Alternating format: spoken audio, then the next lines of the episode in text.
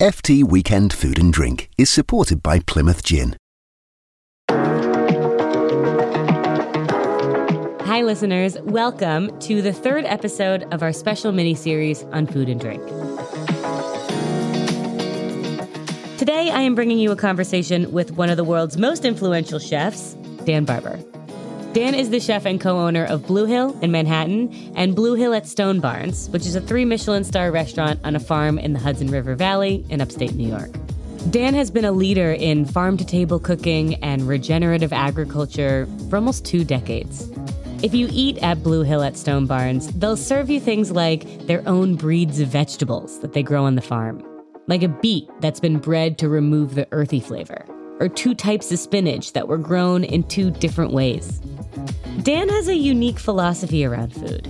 He believes that any conversation about food really needs to start at the seed. Most people start at farm to table. Too late, too late. Seed to table is the issue. He first talked about it in his book, The Third Plate, all the way back in 2014, and he's still talking about it now. This is a live conversation between Dan and our arts editor, Jan Dalley, in front of an audience at the US FT Weekend Festival just last month. I loved this conversation. It really stuck with me. And so I wanted to bring it to you here. Keep in mind, again, this is live, so you might hear a few bumps to the microphone. You can just ignore those. Okay, this is FT Weekend, the podcast special edition. I'm Lila Raptopoulos. Here is Jan Dalley and Dan Barber. Jan starts off by asking Dan about his book, The Third Plate.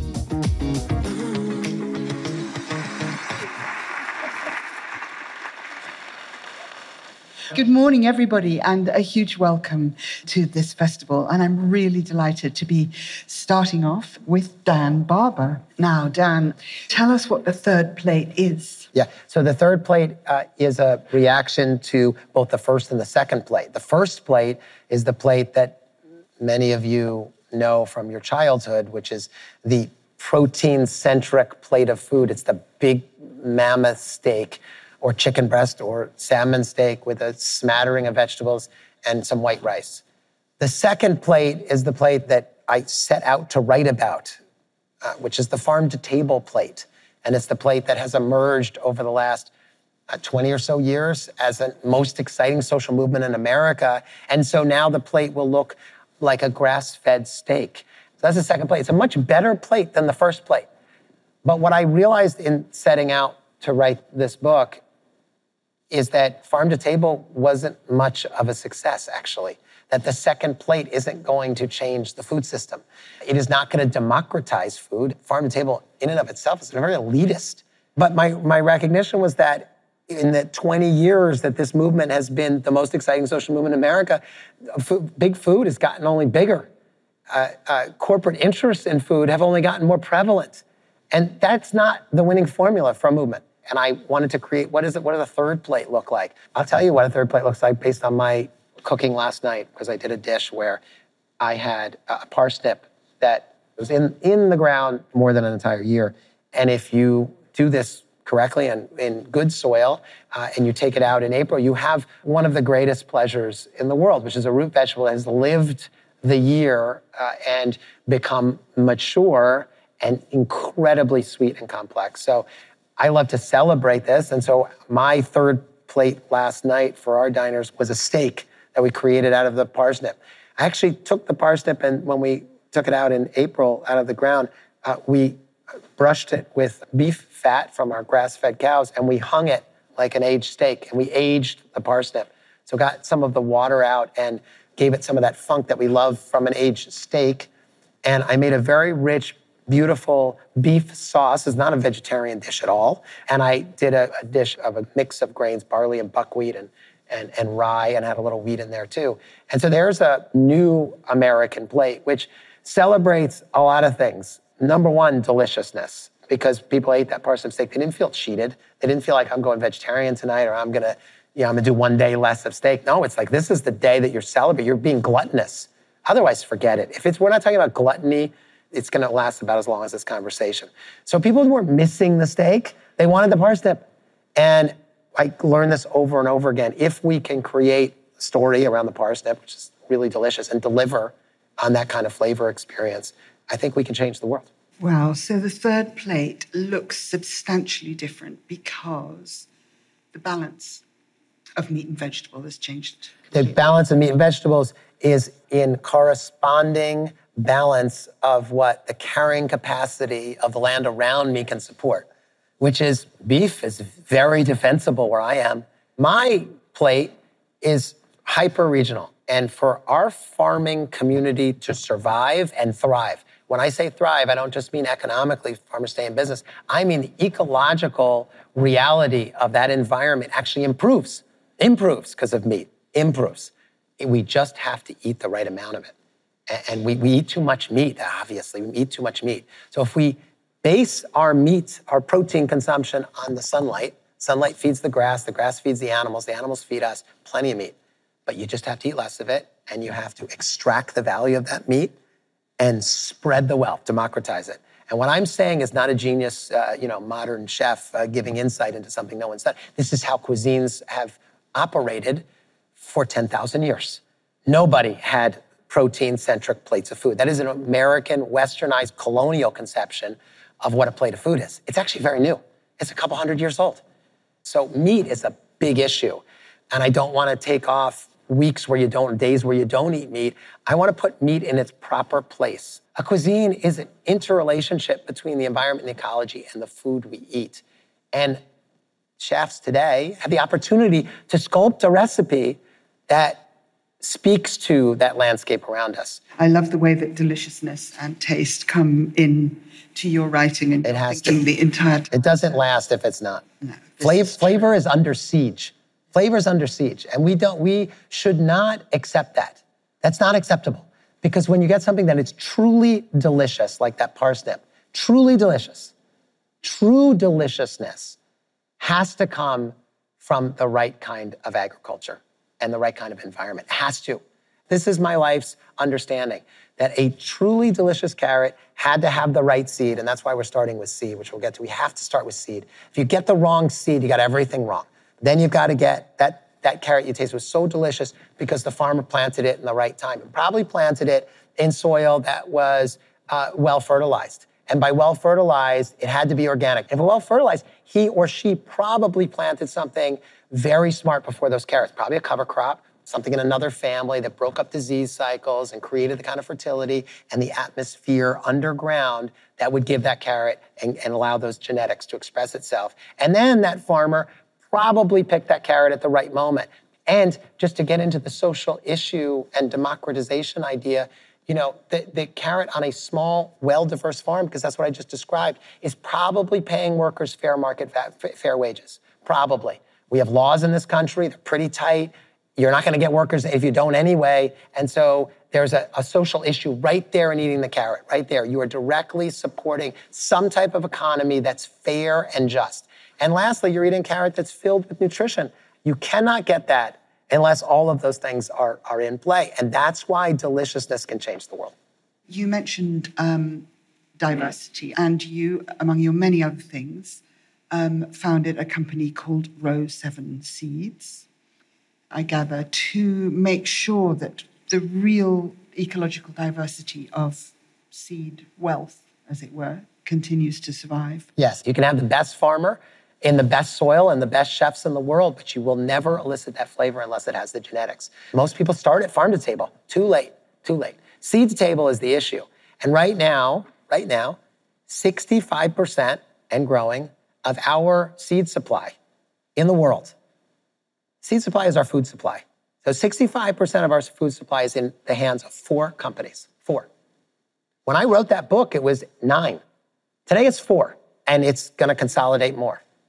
That's just, you talk about consolidation, that's the craziest thing I've ever heard. Then you look at the, who are the four companies? Not one of them is a seed company. Not a one. They're all chemical companies. They own 65% of the world's food supply, and they're chemical companies. Who allowed that to happen? That's the craziest thing. And, and how do we stand a chance uh, to uh, eat deliciously, but also eat with nutrition and also eat with democracy, democratizing flavors I started with? How could you do that when you have such consolidation with companies that are sowing seeds, which is selecting genetics, so that they make money on the chemicals, not on the seeds. I own a seed business now. I've done that for five years. I can tell you, straight shot, there is no way to make money just selling seeds. No way. Absolutely not. And that's why chemical companies buy the seeds. And just like Amazon got into you through books, these chemical companies get into you with seeds. And you, as a farmer, are locked into genetics and you're locked into the chemical cocktail that is developed alongside that seed to be able to make the seed grow and become at least, at least as productive uh, as it needs to be to uh, have the farmer stay in business, sort of. But that's the game, and it's rigged. So the question of how you really take this to the world. I mean, how many farmers can you convince, and how hard is it to do that? It's the market. If they have the market, they go. You know, I, not that long ago, I was sitting on a tractor with a uh, farmer in North Dakota. His farm was 22,000 acres uh, in North Dakota. 22,000 acres. It's like he's farming the size of Rhode Island with one tractor. I was on one combine. And I said to him, What about farming some rotation crops, uh, you know, besides corn and soybeans? Like, uh, and he said, like what? I said, well, like barley. Barley's super nutritious, very soil supporting. Uh, it's an incredible uh, grain that we should be eating a lot more of and that farmers want to grow more. Um, and he said, I would love to grow barley. I'd love to put in my rotations. The nearest distributor for barley uh, is 1,800 miles away from here. There is no longer barley grown in this country if it's not grown for beer or malting or pig food. Just imagine that a crop that has to be if you balance out the ecological benefits of growing barley in a rotation, corn and soybeans or anything, and health benefits, just, just pound for pound, maybe the most nutritious grain you can eat, and there is 0.0 of it bred for human consumption. Whew. You go to Whole Foods, you go into the bin, you take the barley, that was meant for a pig, and it was diverted from a pig to you. And it's organic premium. No, no joke. That's serious. So I've been working for five years with a barley breeder, and we're working on a barley that's just selected uh, for deliciousness. Hi, Lila here. At this point in the talk, Dan took a few questions from the audience. Here's the first one. Um, a bit of a funny intro, but I was born in Dutchess County, Vassar Brothers Hospital. Parents are Nigerian. So we used to have to go to New York City, Bronx Terminal Market to get uh, sort of vegetables from Nigeria and seeds. Full circle, 2021 in January, you had a Nigerian chef, Shola Olun, Olunloyo, yeah. in residency. So, what are you learning from these chefs from all around the world who are from places where? where Can I just tell you, you're you're talking about Shola and Nigerian cuisine, and my hair is standing up my arms because it's just it was the most thrilling six weeks I've had as a chef. Um, in part because I was so embarrassed how, how little I knew about West African foodways and culture, and um, it was just mortifying. And, and, but and yet, I just dug into it and learned more about food in those six weeks uh, than I ever have. I, if I had one take, well, first of all, flavor was uh, just everywhere.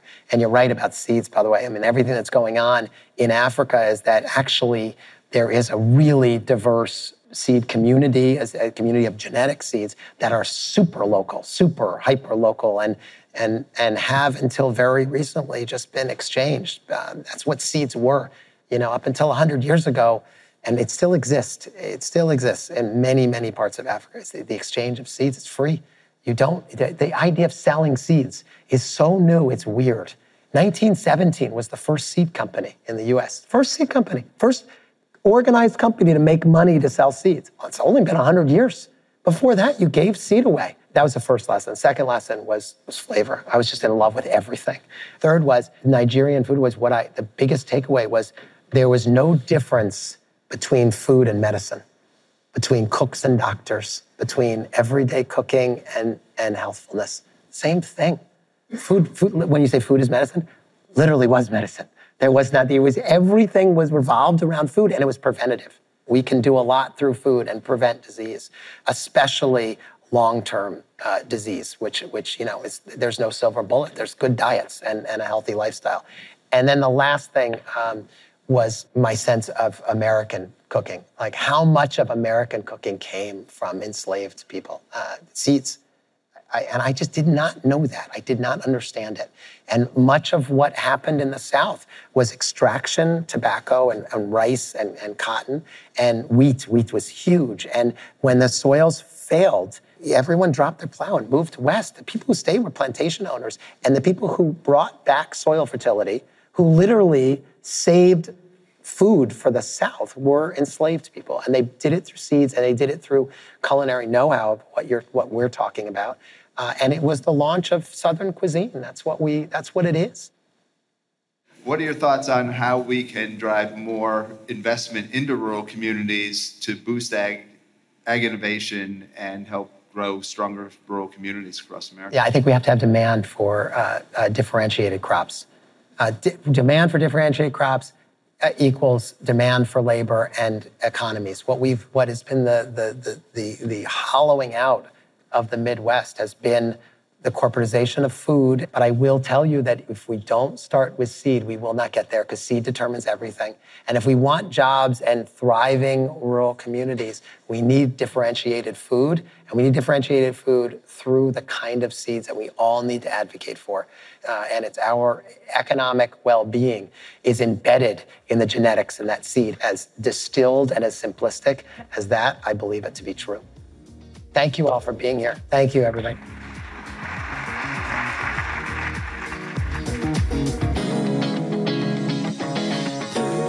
That's the show. Thank you for listening to FT Weekend, the Life and Arts podcast of the Financial Times. This was the third episode of our special mini series about food and drink.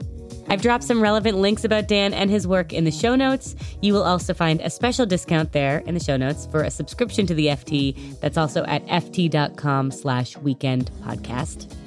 We'd love to hear what you think. You can email us at ftweekendpodcast at ft.com. You can also say hi on social media. We are on Twitter at ftweekendpod, and I am on Instagram and Twitter at Lila Rapp.